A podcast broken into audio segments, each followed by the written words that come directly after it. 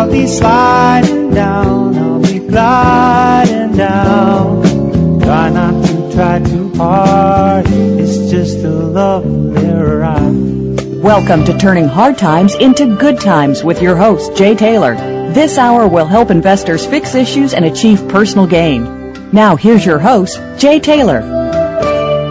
Welcome back to the second hour of Turning Hard Times into Good Times. I'm your host, Jay Taylor, and we've got Peter Grandich uh, with us today.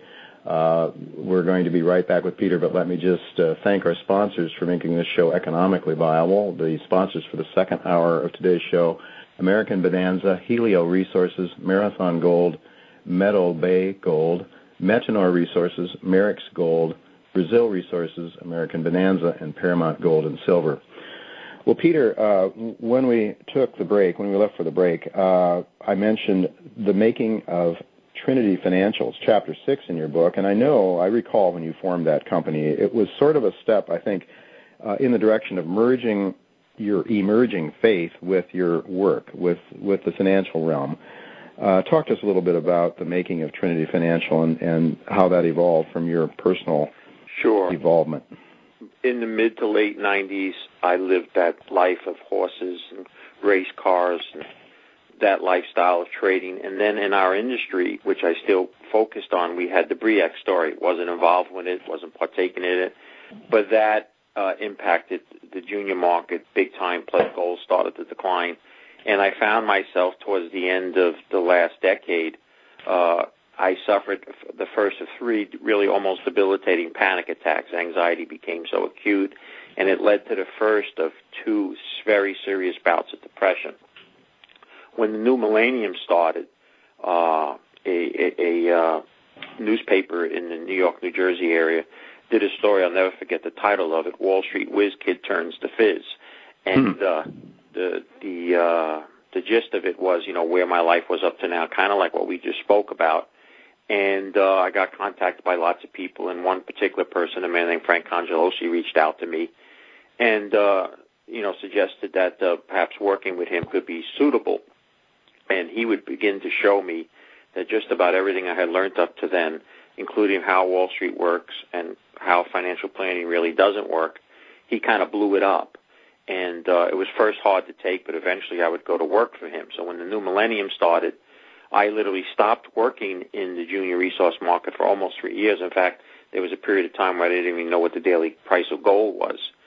And when what, what excuse me, Peter, what year would have this been, more or less? This would be just really in 2000, just after 2000 started, when the new millennium started.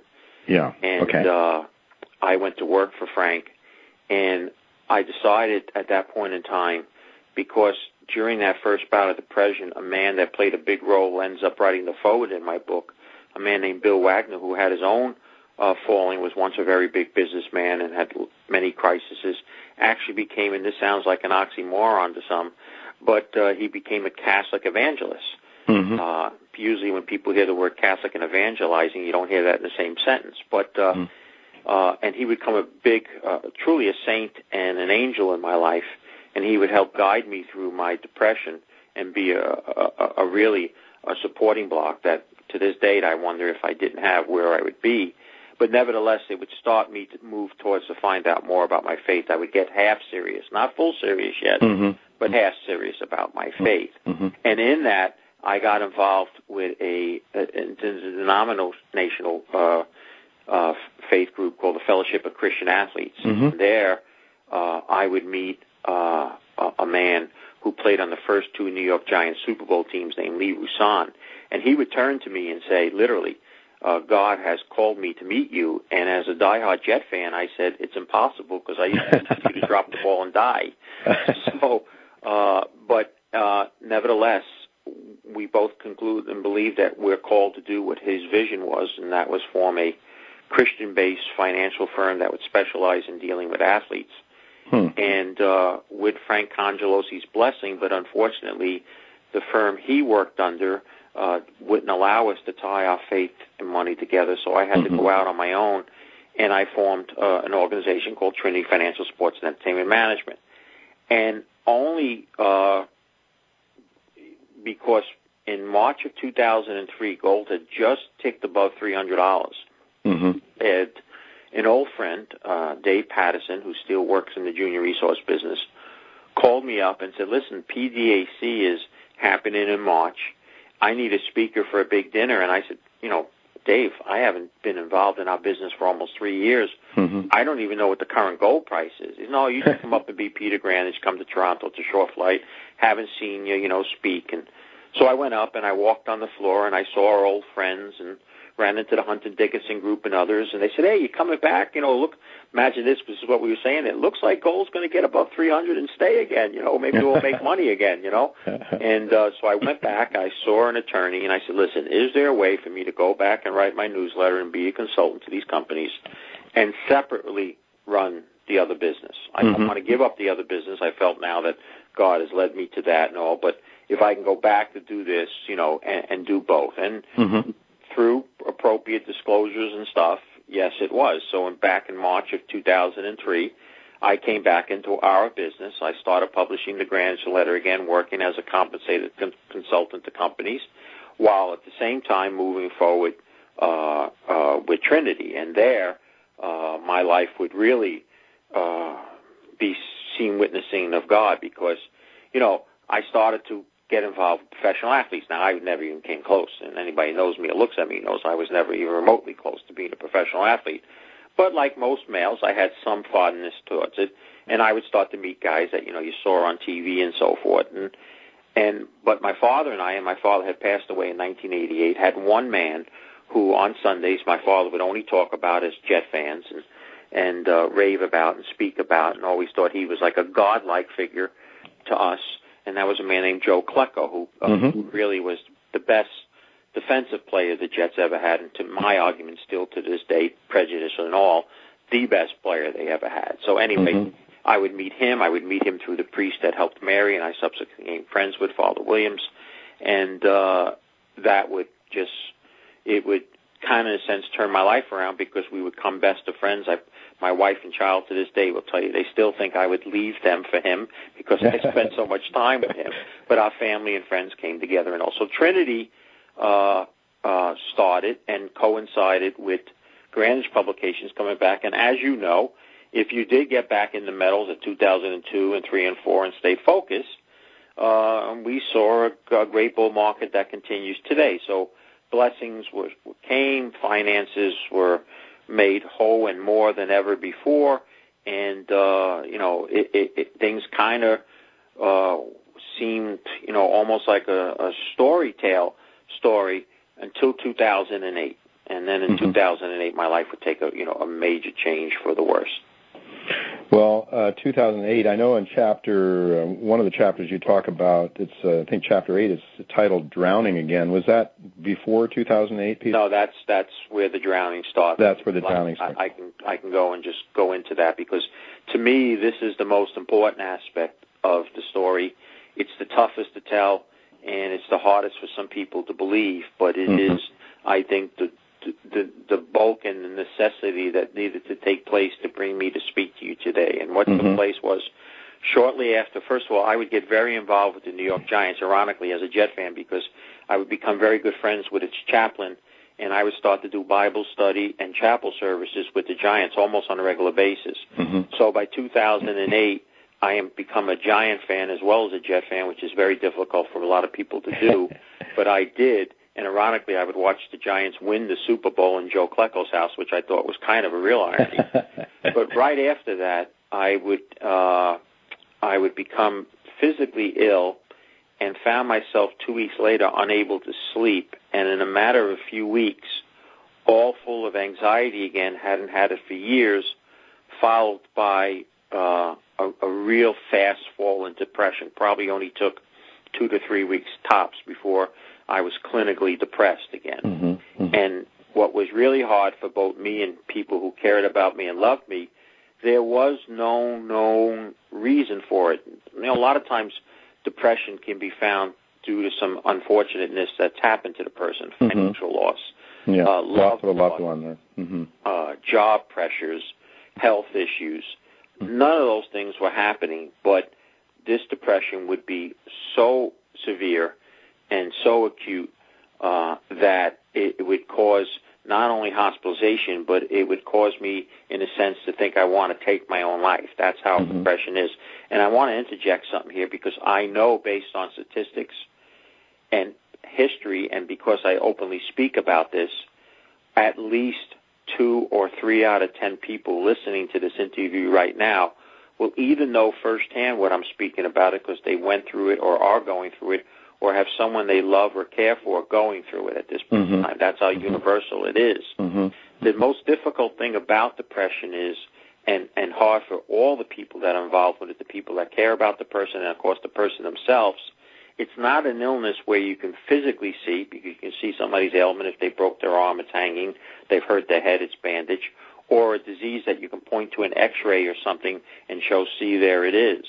It's a disease in the mind and it's mm-hmm. almost always driven by chemicals becoming uh, imbalanced and causing irrationality and uh, feelings of loss and all other things and hopelessness. about hopelessness and all. Yeah. Mm-hmm. But it's also, and, and, this is where it goes from secular to spiritual, and, and I, mm-hmm. I can't thank you enough for allowing me to do this because on most financial shows you can't get to this point. They don't leave time for it, but this is where it comes.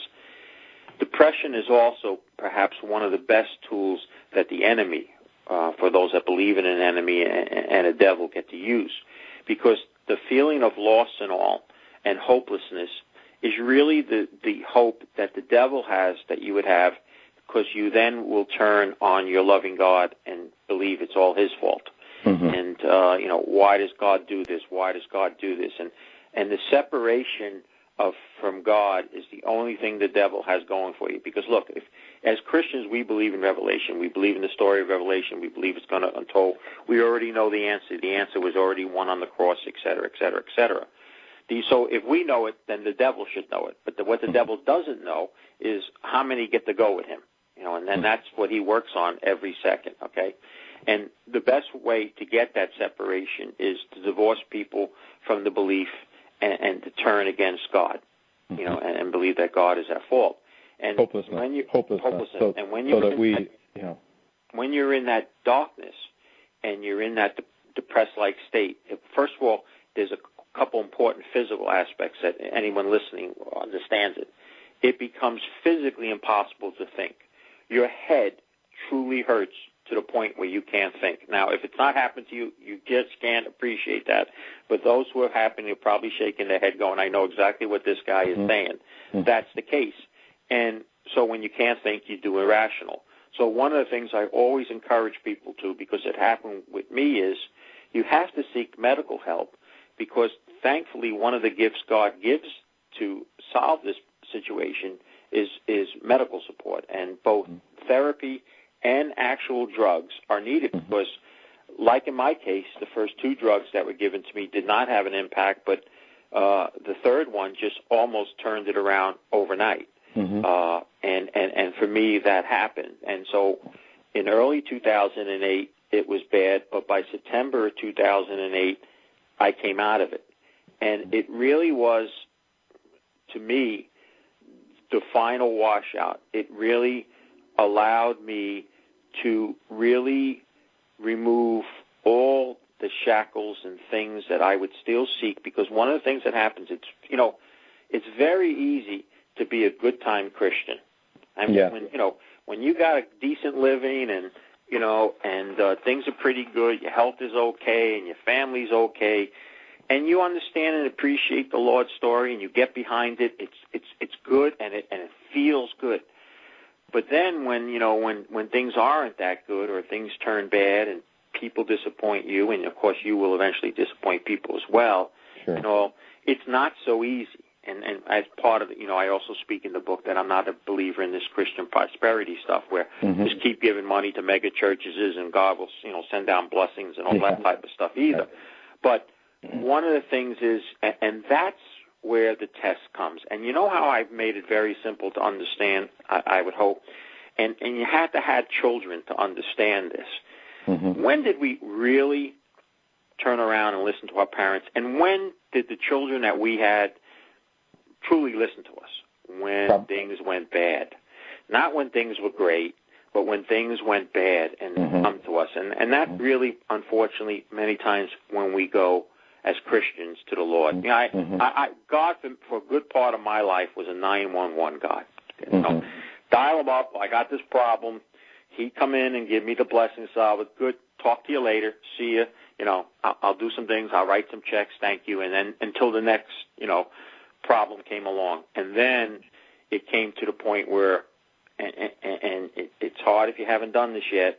But I finally did it, and I've only done it in the last three years, Jay, for for Trent. And that is, I made him first. Mhm. And Yeah, that that is the difficult one, Peter, especially in an age uh, where we are now, when materialism and and godlessness seems to be the the, the norm for the day. But I, I was just struck by the fact that you came out of your depression at a time when the financial markets were going into one. That is September of 2008, after the Lehman Brothers collapse, and uh, stock markets uh, plunged, uh, and you know uh, values of everything basically plunged. So I, I well, find that a what's bit. interesting about that is that I would go and in the, I think, trying to remember, it was September or October. I don't remember exactly. I would write uh, a, a, a report, which you were kind enough to feature as fact. I remember called "Man Your Battle Stations," and only for the third time ever, both when I was an advisor and as a newsletterizer, did I not only suggest people sell everything, but to actually short the market. Mhm. And part of that was probably the depression because Mhm. the depression was already enhancing the negative view I had on what was happening in the world. Mhm. And by and large, that would turn out to be within like two or three days from the ultimate high of the Dow. And then in March of 2009, when the really, you know, now I'm really moving forward, I think for the first time in my life, really trying to walk the walk in earnest. Mhm. I, a day from the bottom, I suggested, okay, the market's going to rally again. And, and, and I say that I suggested it, but I don't think it was me that made, that came up with that idea. Mhm. And it just, you know, embraced a lot of people. It helped a lot of people. And then Sure. what happened is, you know, me, I got, you know, I'm always involved in some charitable endeavors. I got readers now that, you know, support it in a big and powerful way. And I, and I think all these things, two things that I don't believe exist anymore that once in my life. I don't believe in coincidence, and I don't believe in luck. Okay, I, those are random things, and I, and I, I'm just a believer that there's divine intervention. I don't believe everything is set in motion and that there's nothing we can do. You know, I still think we make choices, and God allows us to do that. But I think all these things happen, Jay, For a purpose. to be a voice and a purpose and Mhm. be one of those voices. See, I think you're voice. I think people like David Walker a voice. I think Ron Paul's a voice. I think Mhm. people have been given, as bad as it is, uh, voices because this whole thing centers, and you said it earlier, I, believe if, if we have time to talk about what's ever happened to markets, you, you can't go on CNBC and say this because they won't have you back again. Mhm. But it is the truth. So if they ever had me back again, which I don't really want to be on, but if they did, I would say this and then never be invited again. But the whole problem, the whole debt situation, the whole political situation, the whole situation is because we moved away from God, Mhm. taking God out of the equation of our life compared to our parents and grandparents and have. Mhm. And that's why I think things are acutely wrong and getting worse and not better. And Yeah. and, and and you can talk about all issues and if we if we create a gold standard and if we do this and we do that and all and those are all good secular fundamental things but in my heart of hearts and my daughter's life was on the line i would tell you unless we move back to god and truly repent the situations are only going to get worse and not get better Well, Peter, I think uh, it's interesting that comment because I've had uh, Robert Prechter on this show in the past, and uh, I asked him what would have happened if Nixon never took us off the gold standard in 1971, and he said, "But Nixon had no choice." And I think what you're saying here is, um, you know, it's not the gold standard that will save us. It's, uh, you know, it because we, uh, as human beings, want to think we can have something for nothing. We want to think that we can you know that we can have our cake and eat it too that we don't have to really obey the laws of god and you know we've seen obviously um you know basically christianity tossed out of our culture it's happened even earlier in in europe and and and uh you know i got interested in gold because there was a because uh, professor yoder at uh, Hesston college where i was going at the time was convinced there was a correlation between the debasement of currency and uh, and uh, and work ethic and morality, and I think there's a correlation, but not a causal uh, effect. I think that what happens uh, is that you know mankind is what he is and he goes through these cycles you talk about your personal cycles in life your your downs and how that brings you uh, and causes you to search for god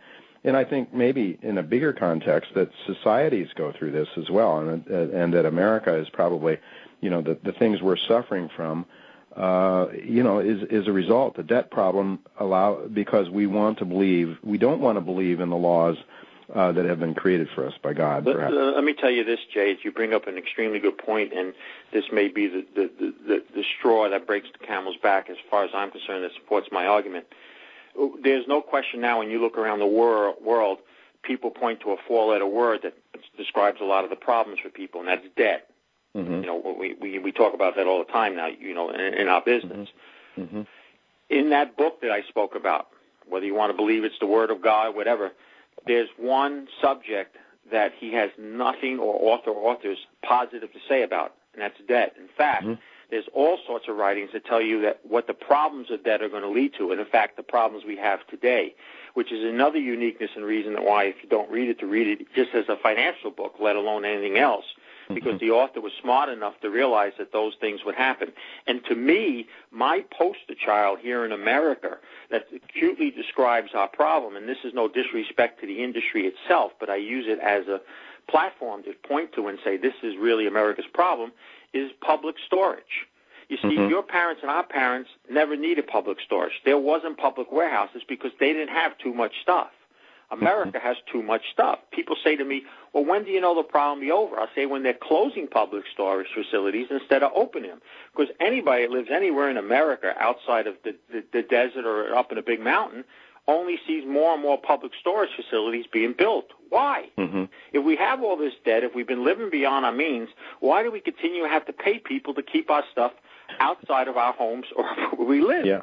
Yeah. Because we have too much stuff. And that that is all part of what you talked about, getting off the gold standard, allowing governments to spend money and create money out of thin air for more and more stuff that we don't need. Mm-hmm. Well, certainly, and John Perkins, who's been on this show, has talked about uh, his his book called Confessions of an Economic Hitman. Talks about how the United States uh, set out to indebt foreign countries so that we could own them essentially, and they'd have to sell their raw materials to us. And then he points out, and he was on my show just a couple of weeks ago, talking about how the same policies have been implemented in America. Get Americans into debt, and you own them.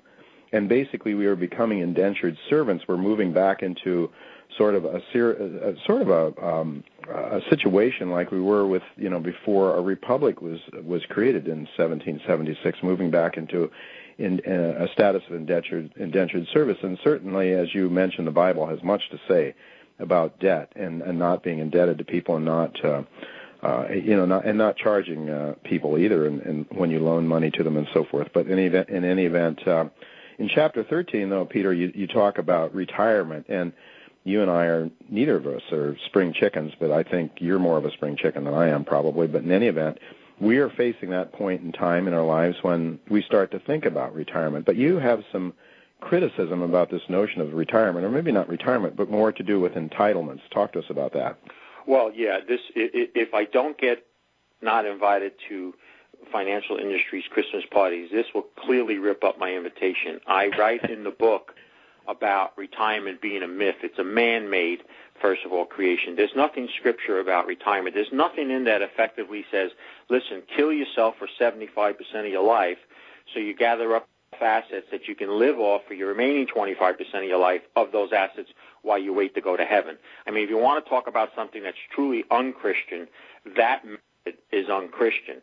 But that's really what retirement was created. It was only created less than 200 years ago. It was a political ploy, as I explain in the book. It was uh, it, it's something now that has driven Americans, and of course, greatly supports the financial industry uh, to you know craziness and, and not only trying to keep up with the Joneses, but make more than the Joneses, so your last part of your life can live. But also, what became acutely bad is the entitlement issue, and no group, and, and maybe I'll close on this because I think this is probably the most critical. If you look at America, 80% or plus of the wealth is held by people 55 years and older.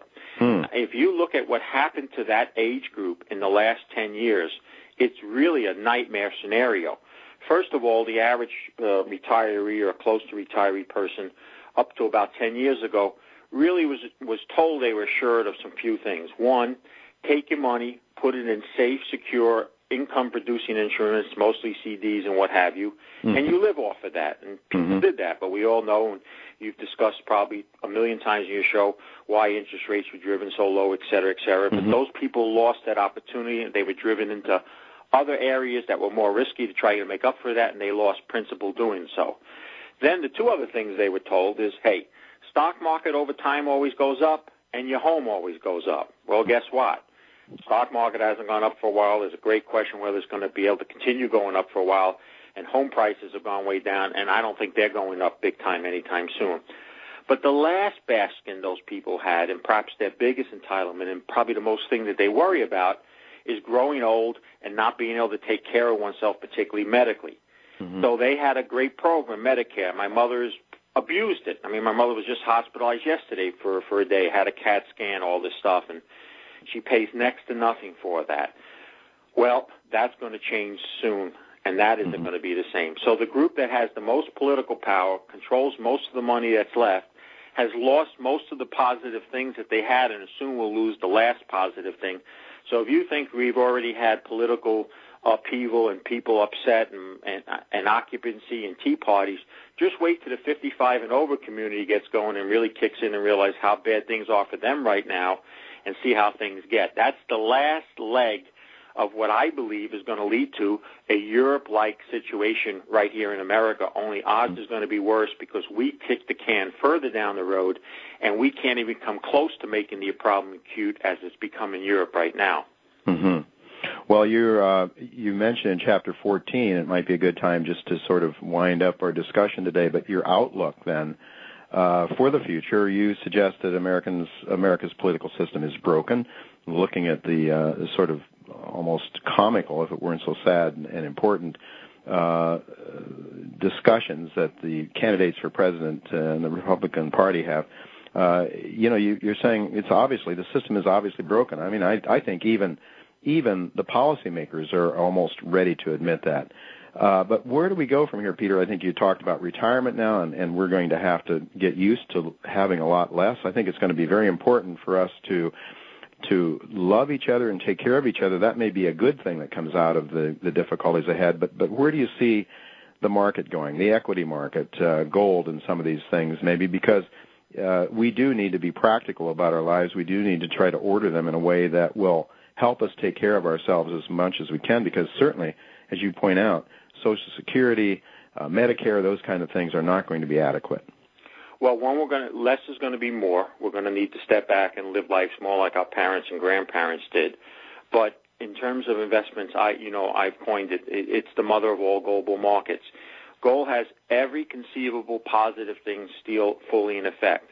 What used to keep it negative, central bank sales and, and, and mining companies hedging is gone. It's, it's not coming back anywhere close like it used to be uh, creations of vehicles now that allow institutional money to get into gold uh, has uh, fueled and, and tilted the supply demand scenario way over to the demand side and creation of money. This latest move in Europe, while temporarily again gave people some peace of mind and, and, and calm financial markets for the time frame, was effectively the beginning of easing, quantitative easing for Europe.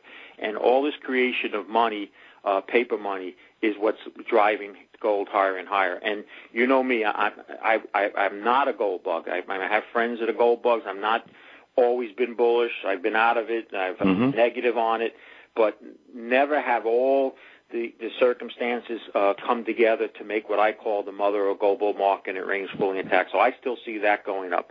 I question the ability of the equity markets to do well meaning you know to to give above average returns. They may not come down as much as some people think, but I don't think they're especially in North America. I think you need to, if you're going to be investing in companies, you need to be investing in companies whose primary businesses are outside of the United States, who are who are building products and services in areas of the world that are growing, particularly Asia and so forth and so on. I think the worst bet anybody can make right now. It's a disaster in my opinion, I can't say this for anybody else, but just for myself. If I bought a U.S. bond right now, a 10 or 30 year bond that only gives me a 2 or 3% interest rate, 10 or 30 years from now, whenever the term of that bond is over, I will have lost money because inflation will have been higher than that interest rate, and I will have lost purchasing power. So I think even worse than the stock market would be locking money away for 10 or 30 years in some type of bond instrument. But in the end, despite everything we said, including that the system is broken, and we're asking the people that broke it to fix it, which can't work, mm-hmm. in the end, the only true, true answer ever for this will be a return to what made this country once great, and the the the, the fabric that intertwined, and it didn't matter really what faith you was, but a believer in the Creator and giving the Creator as our founders of our country gave it the rightful place as the true King in our lives. If we don't return back to that, then there really is no long-term hope. I'm sorry. I wish I could say something better. I know people that are not Christian or spiritually moved don't want to hear that and say it's all hogwash and stuff, but I truly believe that. And even if those people believing were believing something that really wasn't true, it's still a better way to live. You know, I, I want to leave that with you, Jay. And it wasn't me that originally said that. It was my friend Bill Wagner. Someone went and asked him, well, Bill, what if all this Christian stuff you believe isn't true? Mm-hmm. You feel you wasted your life. And his answer was my answer now. It was mm-hmm. still a better way to live. Mm-hmm. Well, you don't have to be a believer, Peter, to see that the Ten Commandments will work well for society. And if you uh, and if you engage and violate those Ten Commandments, for example, stealing, which is what I think fiat money is all about, it's about reallocating wealth from those that produce it, the miners, the manufacturers, the inventors, the farmers, the doctors, people that, prov- that provide valuable goods and services to us are not getting their fair share. Wall Street and government is siphoning it off uh, parasitically, I believe. Well, certainly, I mean that's just one of the Ten Commandments: "Thou shalt not steal." Uh, we would go back to that, and I think that gets back to this notion of, you know, not that a gold standard really makes people good, but it does provide some discipline, and uh, we all need discipline. Uh, but in any event, uh, I, I hear what you're saying, Peter, and I, I think I do want to ask you though. You, you commented on equities in general. I think uh, we're seeing gold mining shares, the senior mining companies surge, the profits surge, not the shares. In fact, the, pre, the PE multiples have been compressed during this period of time, but we're seeing the senior gold sh- companies uh, develop huge profits. I mean, just growing like like mad uh, because the real price of gold, what an ounce of gold will buy, has has risen very dramatically over the last since Lehman Brothers actually. And so, do you see uh, what what do you think about gold shares? Well, you know, my my almost entire portfolio is related to them. So I, I'm prejudiced, but I could concur with you more and more undervalued. Now, look, Jay, you and I have been in this a long time. Imagine if in 2001 or 1991 we saw the future and somebody said, "Hey, Pete and Jay, gold's 1750, silver's $34, and copper's three dollars." You owned a bunch of mining stocks. You guys think you were rich? Filthy rich. Are you kidding me? Yeah. Yeah. The shares have not come close to representing the true increases we've seen. So only one of three things is going to happen, Jay. Only one of mm-hmm. three things. The sh- mm-hmm. metal prices are going to come down. The shares are going to catch up, or they're going to meet somewhere in between. And in two out of three of those scenarios, it will benefit if we own the shares right now. Mm-hmm. That's why I'm gambling. The word speculation was created by Wall Street, so they don't have to say the word gambling. Yeah. but gambling and speculating is the same thing. And I'm gambling that the two out of three is going to be my scenario. I, given where the metal prices are now, never and everything that we even haven't even talked about yet, the mining shares and particularly the majors are more attractive now than any other time I've mm-hmm. been in the business. Yes, mm-hmm. when you go down the food chain, there's more risk in the exploration and stuff, but a mixture of them all, including the majors right now, it's very hard for me to see it losing because that's why in my own personal portfolio I have so much exposure to them. Mm-hmm. Should everybody have that exposure? No, I don't think everybody should have it. But I think if we're going to take risk slash gamble, right now the mining and exploration group, I I can't find anything else that offers more appeal. If I did, I would let it be known but at this point in time, I can't.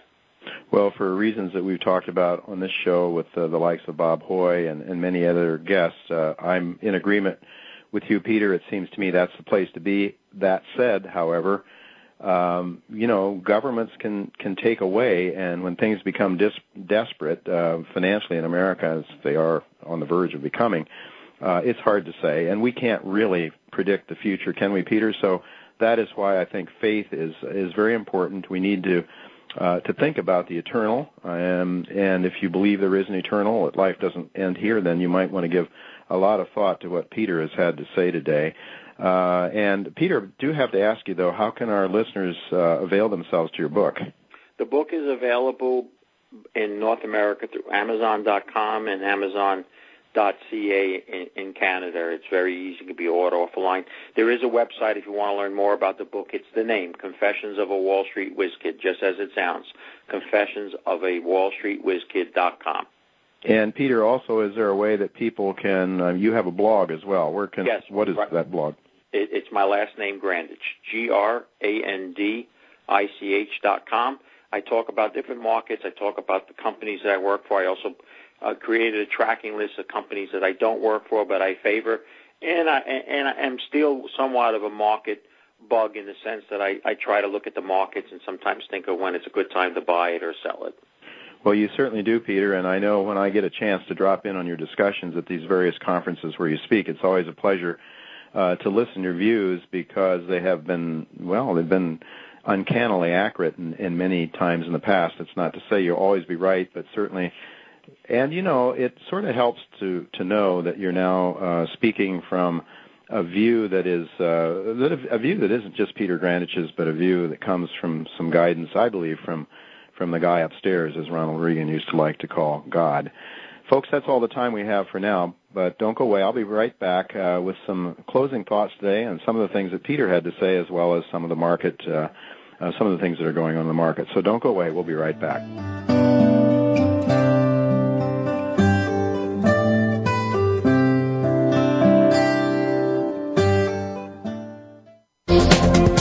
the business community's first choice in Internet Talk Radio. Voice America Business Network. Want to know more about how you can turn financial losses from the most devastating stock market and economic decline since the 1930s into wealth and prosperity?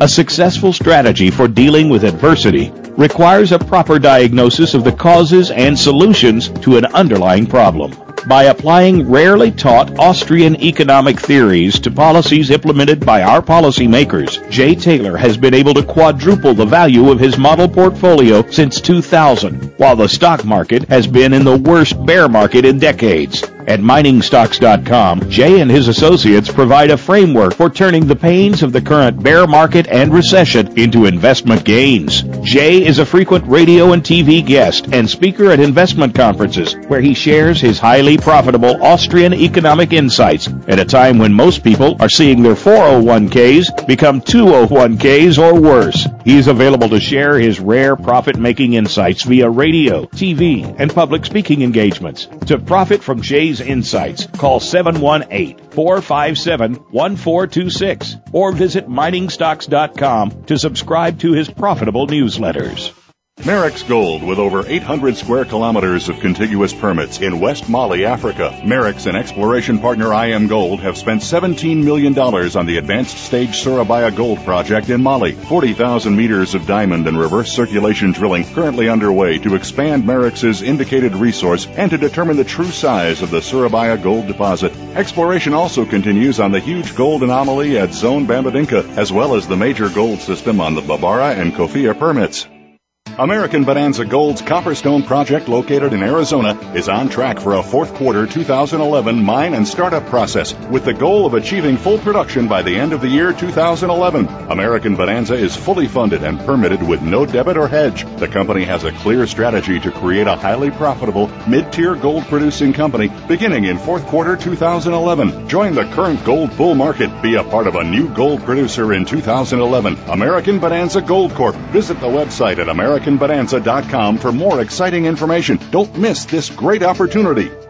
Africa is known for its world-class gold deposits. Both Namibia and Tanzania are mining-friendly countries, and Helio has been exploring for gold here for the last six years. Backed by an experienced board and committed institutional shareholders, Helio is drilling its SMP Gold project in Tanzania to demonstrate the potential for a multi-million ounce resource. Helio is also in the process of outlining the resource potential at its DGP project in Namibia, which is situated next to Anglo Gold Ashanti's Navachab Gold Mine. For updates, check out helioresource.com. Voice America Business Network, the bottom line in business. Welcome to the human race. Some kind of love and ride. I'll be sliding down, I'll be gliding try too hard, it's just a. You're listening to Turning Hard Times into Good Times with your host, Jay Taylor. If you have a question or comment about today's show, Jay would love to hear from you at 1 866 472 5790. That's 1 866 472 5790. You can also send an email to questionsfortaylor at gmail.com. That's questions, the number 4, Taylor at gmail.com. Now, back to our program. Welcome back to Turning Hard Times into Good Times. Um, I am your host, Jay Taylor. My partner, Roger Wiegand, is with me. Uh, Roger is the author of Trader Tracks, which can be, uh, which you can get a low price trial sample or subscription, I should say, by calling Claudio Bossi at 718-457-1426, 718-457-1426, or you can go to our website at miningstocks.com to, uh, to get a, a low price trial to see if uh, what Roger has to say uh, can be useful to you. Welcome, Roger. Good to be here, Jay. Good to have you, Roger. We want to talk about gold, which is getting hit hard again today. I'm looking at 1635, down $33 today. Uh, and I know Dennis Gartman has declared a bear market. I'm not sure if he's calling it a secular bear market for gold, but at least he's calling it a bear market. He's saying he's getting out of all his gold positions. What are, what's your uh, what's your view on gold uh, for the end of the year, and let's say going into the next year? Well, I you know we're in a selling spot, obviously, but it has to do with uh, unsettlement problems in Europe. Um, I got word this morning some people are are moving out of gold positions because they're getting margin calls and they've got to raise money for some other things that are selling off. Mm. Uh, we've got end of year tax selling on some shares as well. Uh, that happens, excuse me, every time this year. So I, I expected, Jay, that gold was going to hold up at around 1650 today. It did not. The last price was 1635. We're down 2%. Uh, if we go down some more tomorrow, uh, and we very well could, it looks like we've done four down right now. Five would be the next one. Uh, we may touch 1607 tomorrow. Mm-hmm. If in fact that happens, I would guess that that would be the bottom. Hmm, that would be a good buying opportunity then. Good chance that would be a, a, you know, this is interesting, Roger, because when the margin clerk calls, you sell what you're able to sell, not necessarily what you want to sell. And that then, for those that might have some cash on the sidelines, provides a great buying opportunity. Um, what about the dollar? Uh, the dollar is stronger again today. I think you told me on the futures it was 80, almost 81 uh, on the index. I saw, you know, talking to some of the folks out at the uh, out in Phoenix last year, um, uh, one one analyst in particular was looking at 71.38 as sort of the line in the line in the sand. This gentleman is a deflationist, and he figures that if we went below that, he would have to start to look at the other side of the coin, namely inflation. But uh, we're seeing a stronger dollar here, which usually happens when the risk trade is back on. Roger, what do you see for the dollar? Well, I think the dollar is firm for now, and it's going to stay firm and could go even a little bit higher surprising many simply because the euro is so weak and is selling um, uh, pretty strongly right now. The euro is down at uh, March index 130.47. Yesterday, some big traders in New York who watch the currency markets carefully and, are, and trade heavily, they said that if the do- if the euro would go under 131.46, uh, we're going to take a tumble down even a lot further. Uh, we're one point under that right now today, which says to me that the next support is going to be 130 even, and then probably 128 and a half. Hmm. Below that, we've got 126 and a half. Uh, something's got to happen here. Bernanke's supposed to make some kind of an announcement tomorrow at noon. I don't know what that could be, but we've been under the impression that they were going to have to get busy and help Europe somehow because Europe has got nothing left to talk about. Uh, their next meeting is scheduled for March. Uh, the things they did last week proved to be uh, futile, and I think that Bernanke can do some things if he chooses to. I think he'd prefer to stay out of it, but I think he's in the corner right now. And I think the next thing they're going to have to talk about is QE3. Now, QE3 has been running quietly and steadily in process since last middle of last summer, right right back back in July when when QE2 expired, but they haven't been talking about it. They've had three USA weak bond auctions. One was so bad on a 10 year that they had to take back 80% of it. So he would rather not get into QE3 if he can avoid it, but I think he's going to have to. Well, he may have to, but all he's going to do if he does that is create more problems longer term. I think you'd agree with that, Roger. Absolutely. And then he's got no other choice. You know, we need money. We need savings. We don't need money created out of thin air because money created out of thin air in a fiat currency system, in a liability monetary system like we have, unlike an asset-backed gold or silver system, whenever you create money, you create more debt. So that's all. That's all he's doing. It's debt on top of debt on top of debt. We've been doing it for decades, and we are in big, big trouble as a result of it. So the dollar is the least ugly girl at the dance, I guess is the way some people put it. We're seeing the dollar though rise relative to gold, although not today. The dollar is stronger against everything. And we'll have these periods of time when it's really good to have some cash on hand. But the dollar is inextricably linked to the bond market, Roger, the U.S. long bond market, for for example. Uh, what do you think uh, if if Bernanke gets involved in a QE3? Does it be uh, might he be buying more of the long end of the bond of, of the well, U.S. Treasury could. to try he, or he might be doing some things for China and some others who are trying to get out of these bonds to the extent that they they would sell him longer stuff for shorter term. Mm. Uh, he would prefer they not do that, but uh, that would be a secondary, uh, lesser choice if, in fact, they want to just sell entirely. Yeah. Uh, selling entirely removes uh, some of the debt that he's trying to sell, and he would prefer they not do that. So, yeah. you know, some of it could get exchanged for term limits from 30s and 10s down to maybe 3s, 4s, and 5s or 2s mm-hmm. and 5s. Mm-hmm. So it's going to be difficult to determine that. Now the dollar's up in the green now. The March index is 81, exactly 1% up. Mm-hmm. And the March uh, long bond, the 30 year, is at 142.30 and it did touch uh, 143. Now recently we were as high as 146 and we came backwards steadily when stocks looked like they were going to do better. And in fact, they did. And then the bond went back to 140, but now we're going the other direction, back up yeah. to 142.3. Yeah. Well, not everybody in the world is bearish on the on the uh, on the long bond as you are, Roger. And I'm not sure where I stand on this. We've had uh, we're expecting to have uh, Gary Shilling on our show sometime in the near future. He's written a book called The Age of Deleveraging.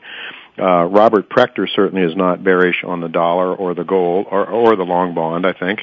Uh, most people are. Uh, I can't make up my mind which way I'm going on it. Uh, I think ultimately it's a paper currency and paper the dollar will self-destruct or we'll have some sort of a uh, some sort of a new monetary system put in place. Uh, but it's it's certainly um, well, these are very uncertain times, and and what I'm more worried about anything, Roger, is is our liberties, and some of the things I'm seeing on the political side of things really has me concerned. As Ron Paul has said in the past, if we have our liberty and we're free to operate in the markets, then we can regain our wealth. But if the government decides it wants to take our liberties and markets and freedoms away from us, then we're going to have a very difficult time going forward and a long, a long ways into the future. I think you'd probably agree with that. I absolutely agree with that, and that's my primary concern too. Markets are markets, and money and are money. Money is money, and it can dry up and blow away. But as long as you're free and you've got your health, and you can re, you can rebuild things, and you can start over and do a yeah. better job. Yeah. Well, that's really what we'd all like to see is a continuation of the values that this country was found on and founded upon. Of course, unfortunately, there aren't too many political candidates out there that espouse the same thing. I think out of ignorance, Americans are really giving away a lot of what we've had and what we've enjoyed in the past. Roger, that's all the time we've got uh, this week. Hope to have you back again, maybe next week, hopefully. Okay, um, sounds good. To Jay, get your take you. on the markets because, um, well, these are some very, very interesting and I think very important markets to keep an eye on. Thanks very much, Roger. Don't go away, folks. I'll be right back with some parting thoughts on today's show and also uh, talk about who uh, our next week's guest are, is going to be. Thank you. Go. Uh, I'll be right back.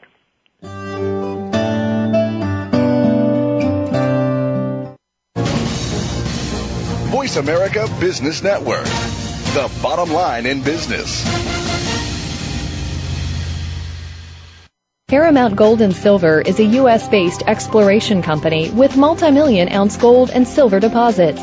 Paramount's primary asset, the Sleeper Gold Project in northern Nevada, is located in one of the world's most prolific mining districts. Paramount's gold equivalent resources stand at over 7 million ounces. Paramount trades on the NYSE under the symbol PZG. For more information, go to www.paramountgold.com. Paramount Gold is located for success in gold and silver exploration.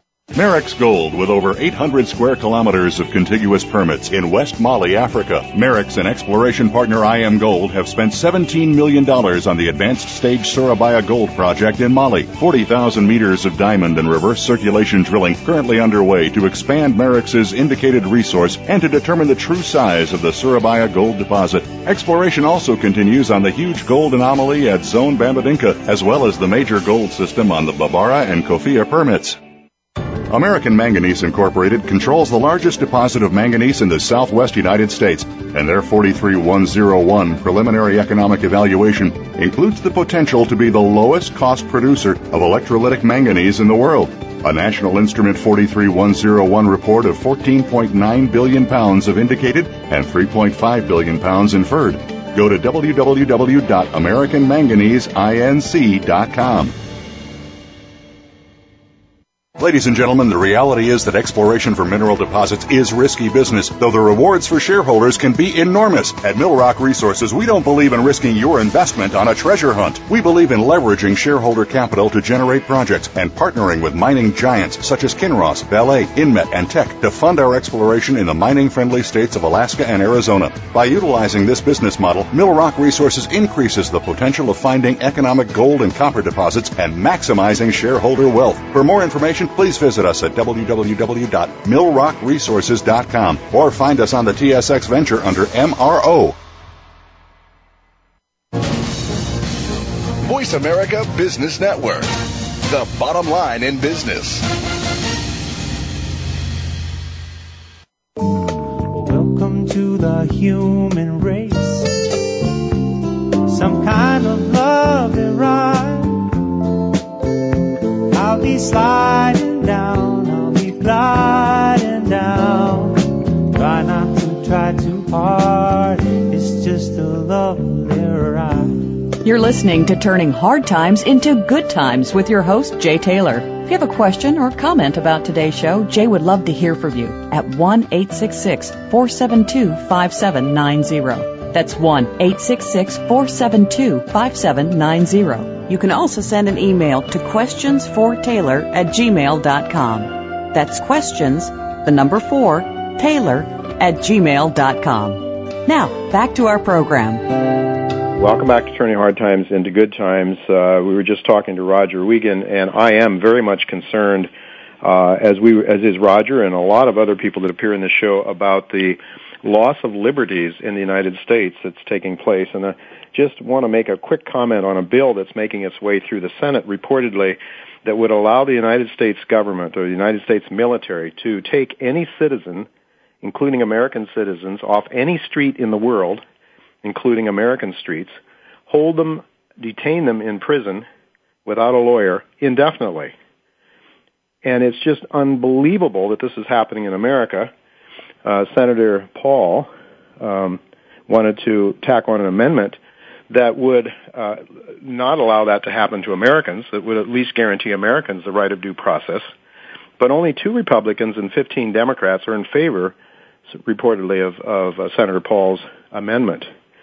And so, uh, even though President Obama said he would uh, veto the bill, it looks like it will be veto proof, or that that the Senate can overturn the veto. So this is really a very frightening time. Yesterday, in getting on an airline uh, from Hong Kong, from Cathay Pacific, we were told that the American government does not want American citizens congregating near the washroom. So it's it's very much like a dictatorship, a totalitarian government. There's many other signs that America is now slipping down that slippery slope. I thought that we fought a war in World War II to overcome this kind of nonsense. Apparently not.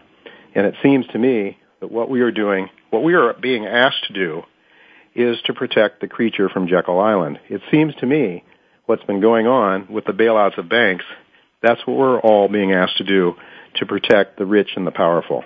And I think we better wake up, or pretty soon shows like this one won't be allowed to appear on the ro- on the radio any longer in America.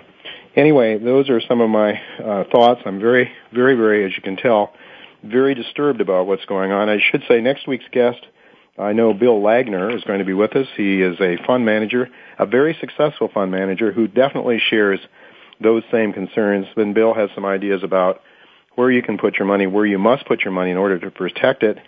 And Bill also um, has some ideas about where people might go to try to protect themselves.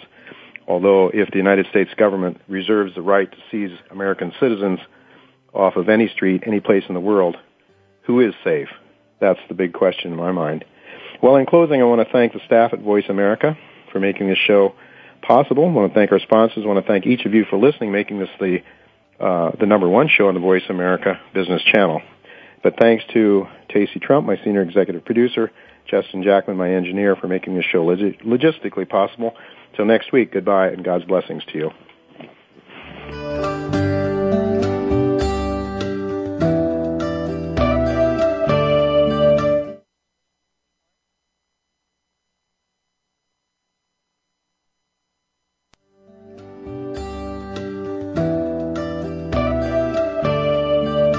Thank you again for listening to Turning Hard Times into Good Times with Jay Taylor.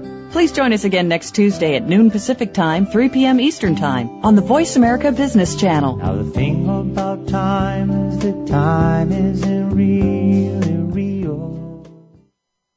Paramount Gold and Silver is a U.S.-based exploration company with multi-million ounce gold and silver deposits.